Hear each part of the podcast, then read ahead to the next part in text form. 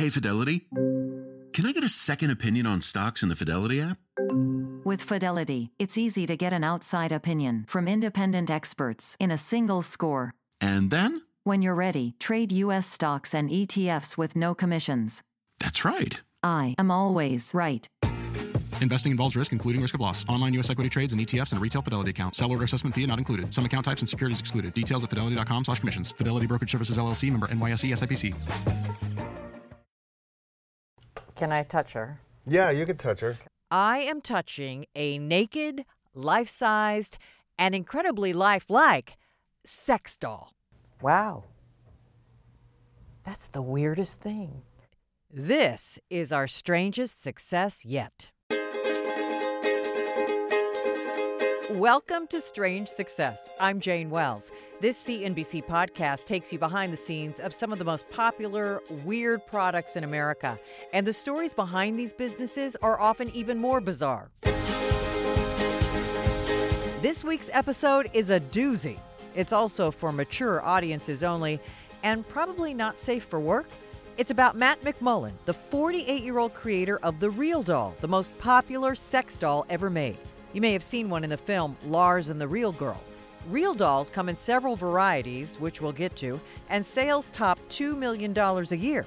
Who buys them? How real are they? And how did a nice guy from San Diego end up in a business like this? I found the answers to those questions inside a nondescript industrial park in northern San Diego County. This is where real dolls are made and when we approached the front door, I saw through the tinted glass a female receptionist behind the counter. She ignored me repeatedly as I tried to get her attention to let me in. Hello? I kept tapping the door and shouting, Hello? Hello? Um, it finally dawned on me she wasn't real. She was one of the real dolls. I felt like an idiot, falling for what must be a running gag there. Eventually, though, a real human did hear me knocking, let me in, and introduced me to Matt McMullen. These teeth are actually removable. Can I touch them? Yeah, they're rubber Okay, yeah. for safety reasons. McMullen is in his studio showing me parts of his dolls. I then asked him what exactly it is that he does and the story of how he came to do it. I make um, life size posable silicone anatomically correct dolls. Why? There's a lot of description. Why? Um, well, it kind of uh, is a combination of artistic drive and circumstance. Um, through, you know, kind of doing what I did creatively, I kind of fell into doing this because the public reaction to some of my earlier work, which was more like mannequins, was basically you should make this into a usable sex toy. So I kind of went with it.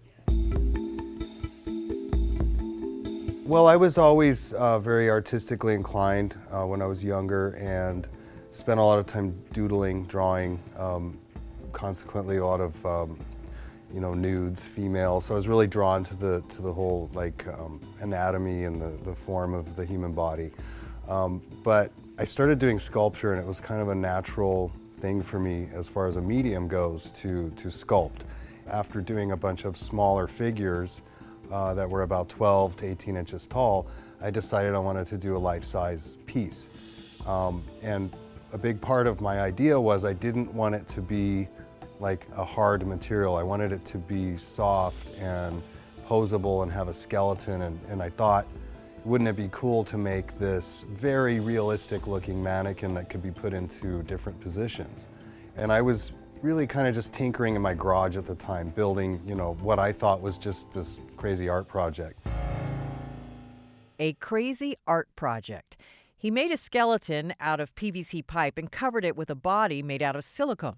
Now, this was in the late 90s, like 96 or 97, and the internet was catching on, back in the days of Netscape and AltaVista. Google those kids, because they were pre Google. And I had gotten my first computer, and I had set up this little members web page on AOL, and somehow, um, you know, in posting photos, somehow people were finding it because all of a sudden I was getting all these emails um, for people who were fascinated with this life-sized posable doll that I made. hey, can, can I buy one of those, but is it anatomically correct? That first doll was not anatomically correct. McMullen just made it for art. But then he thought, maybe I can make some money here. As odd as it sounds, when I first made these dolls, they, they weren't to me a sex toy. So crossing that bridge was, was kind of a, a big thing, you know, like, well, all right. And then I just had to come up with this list of things like, what do I need to do to make this perform as a sex toy the best way possible? You know, you start thinking, okay, well, it needs to feel soft and it needs to be durable. So those two things don't always work together. Um, softer materials tend to tear easy, uh, more easily, and uh, harder materials are more durable, but nobody wants a doll that feels like a Michelin tire. So we're constantly, you know, kind of weighing out, well, if we go this soft, what can we do to offset it?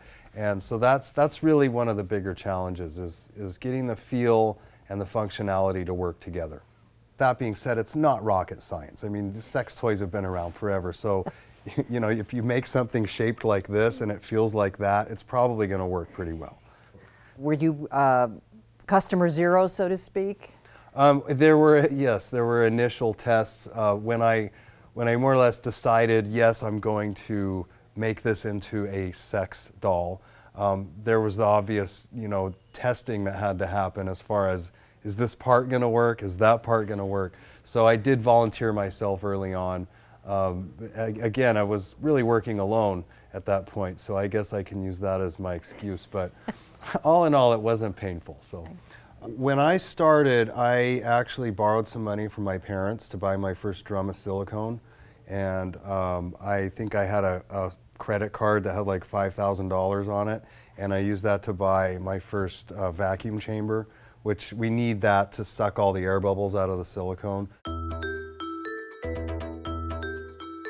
We started actually producing the dolls in, in, in about 97.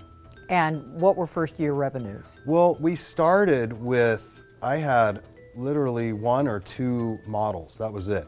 And so I think we sold maybe in the first year, maybe 20, and that was it. But again, I was working out of my garage. Um, I didn't, I had one person helping me, and it was very small scale.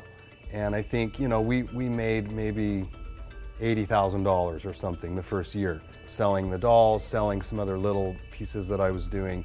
And to me, that was huge. I mean, I was like, wow, I, I totally, totally made the big time here. Pricing it was, was a little challenging because I didn't know where to start. So I really just analyzed how many hours I thought it would take. I analyzed the materials that I was using and I think like with anybody starting a business, you kind of underestimate a lot of stuff. So it became quickly apparent that, hey, I think I might be charging too little for this. But I mean, at the time, I was thinking three, four thousand dollars seems like a lot of money. I don't see how people are going to want to buy these. But lo and behold, they did. And, and just when I thought, you know, these must be the only 10 people on the planet that want this, there was 10 more. So it just kind of took off pretty quick.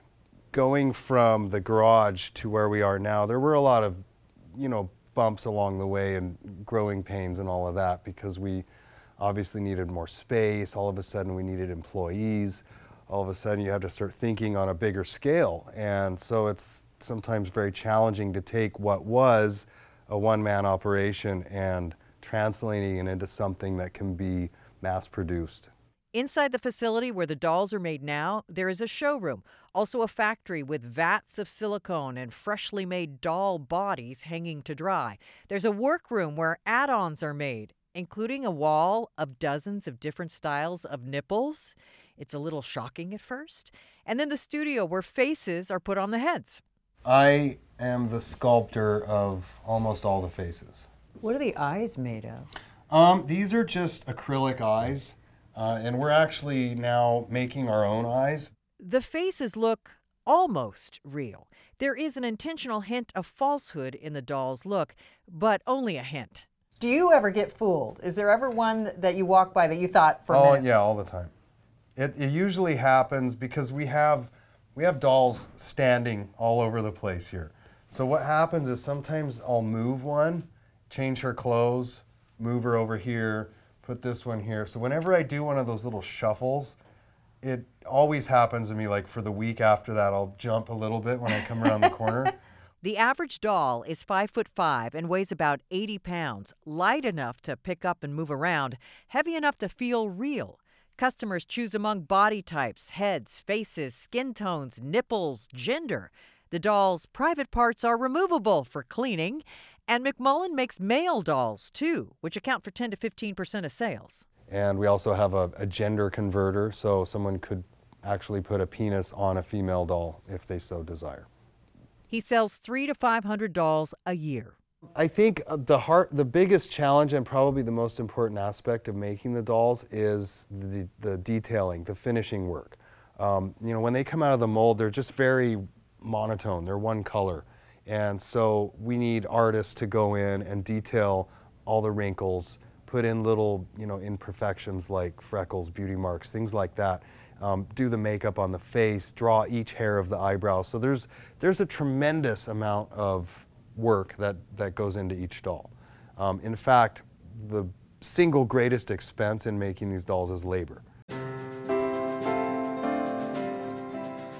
We push really hard to keep everything we do made in America, which sometimes means more expensive.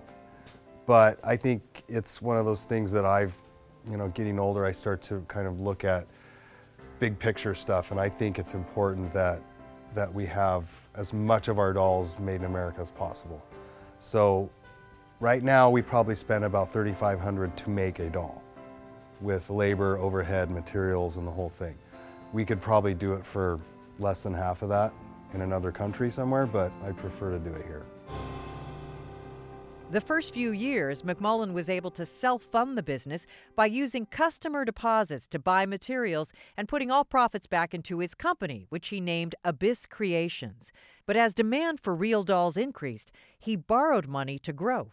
There comes times where all of a sudden we needed to re engineer the skeleton, and we're looking at $200,000 in, in engineering and development and getting all of the tools made that we need for that. So those kinds of occasions inevitably bring you to the point of needing to get a loan.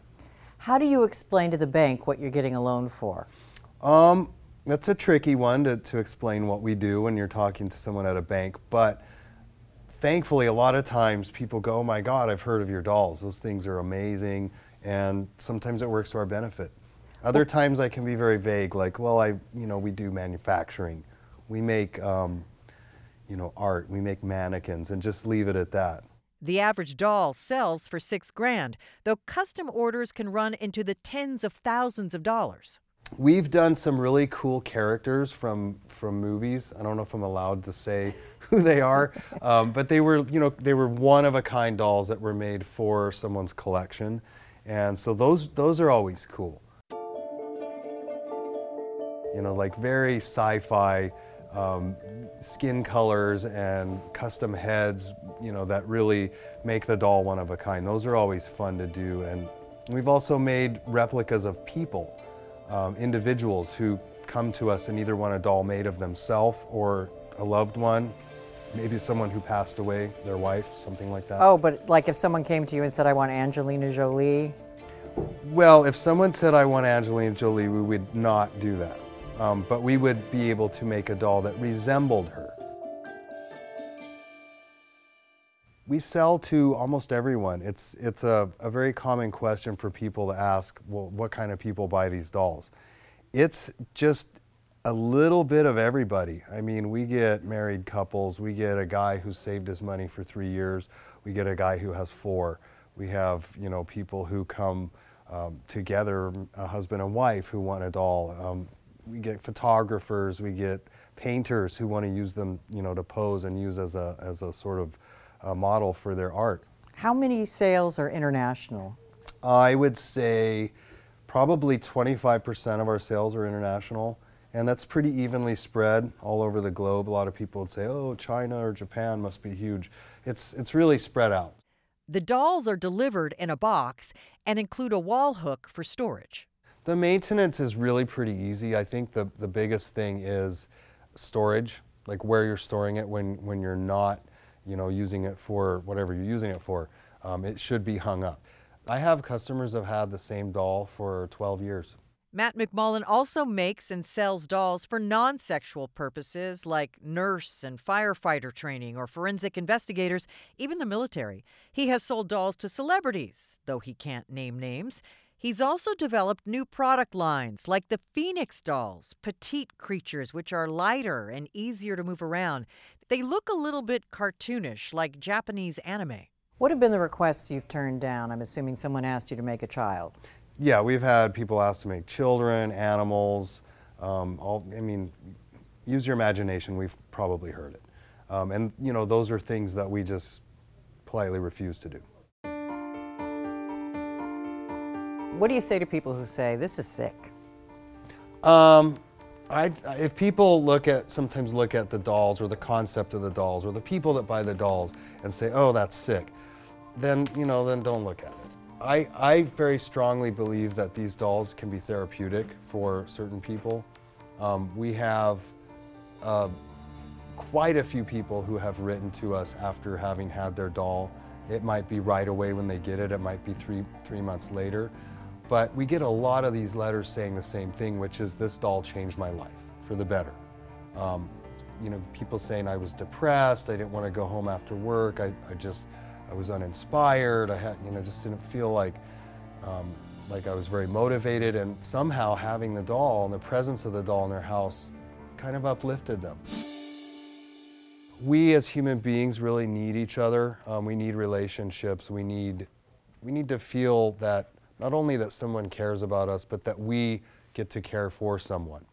And I think of a lot of people who end up buying dolls get to satisfy some of those feelings in, in a, a simulation kind of sense. They, they feel like they're caring for someone because they're caring for this doll.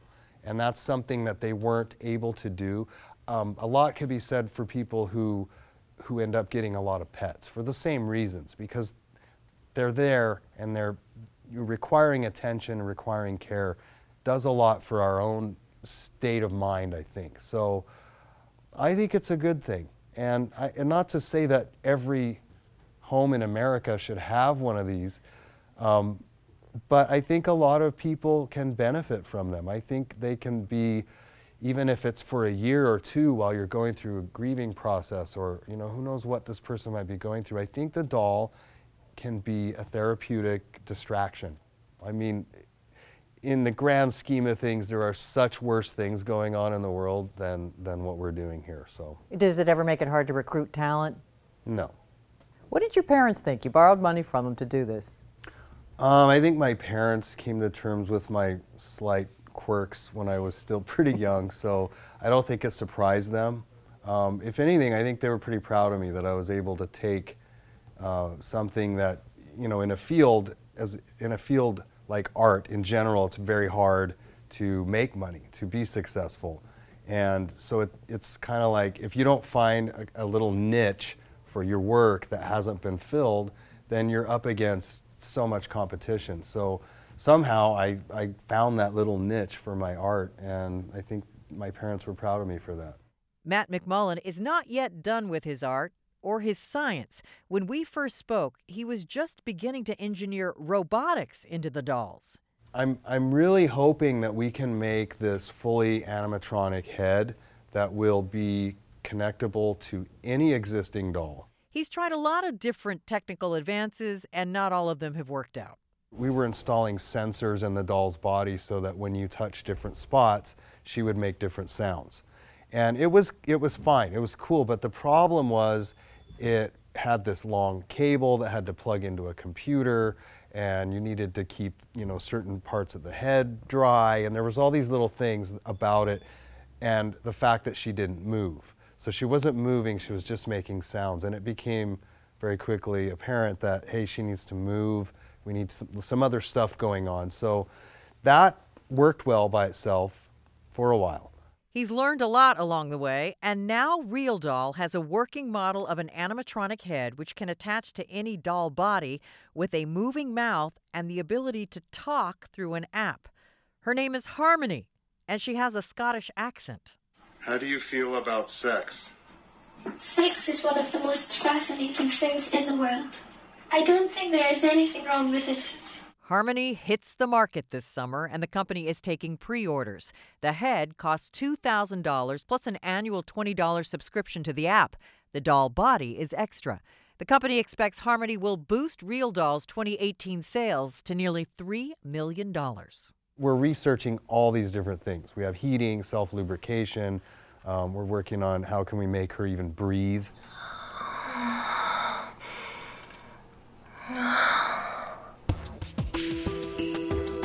Matt McMullen never planned on building a sex doll empire, but he certainly has no problem with it.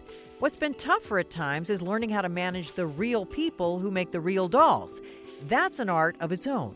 Running a company is, is much more challenging than I think a lot of people realize, just in the business sense. And, you know, kind of balancing that, that core product, which is art and which is a very creative endeavor, with the very logical black and white side of, of running a company and having employees.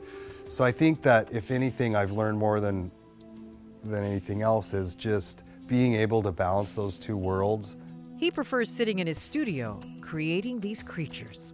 I want to do one with like imperfect teeth because, you know, imperfection is my thing lately. I just feel like oh, I'm going to make something like a little off. Are there any that you've fallen in love with? No. It's like someone who paints. You know, I, I'm no more broken up to see a doll go than a painter would to sell a painting. I, I don't know. I, this is like a sandbox to me, so it's just fun.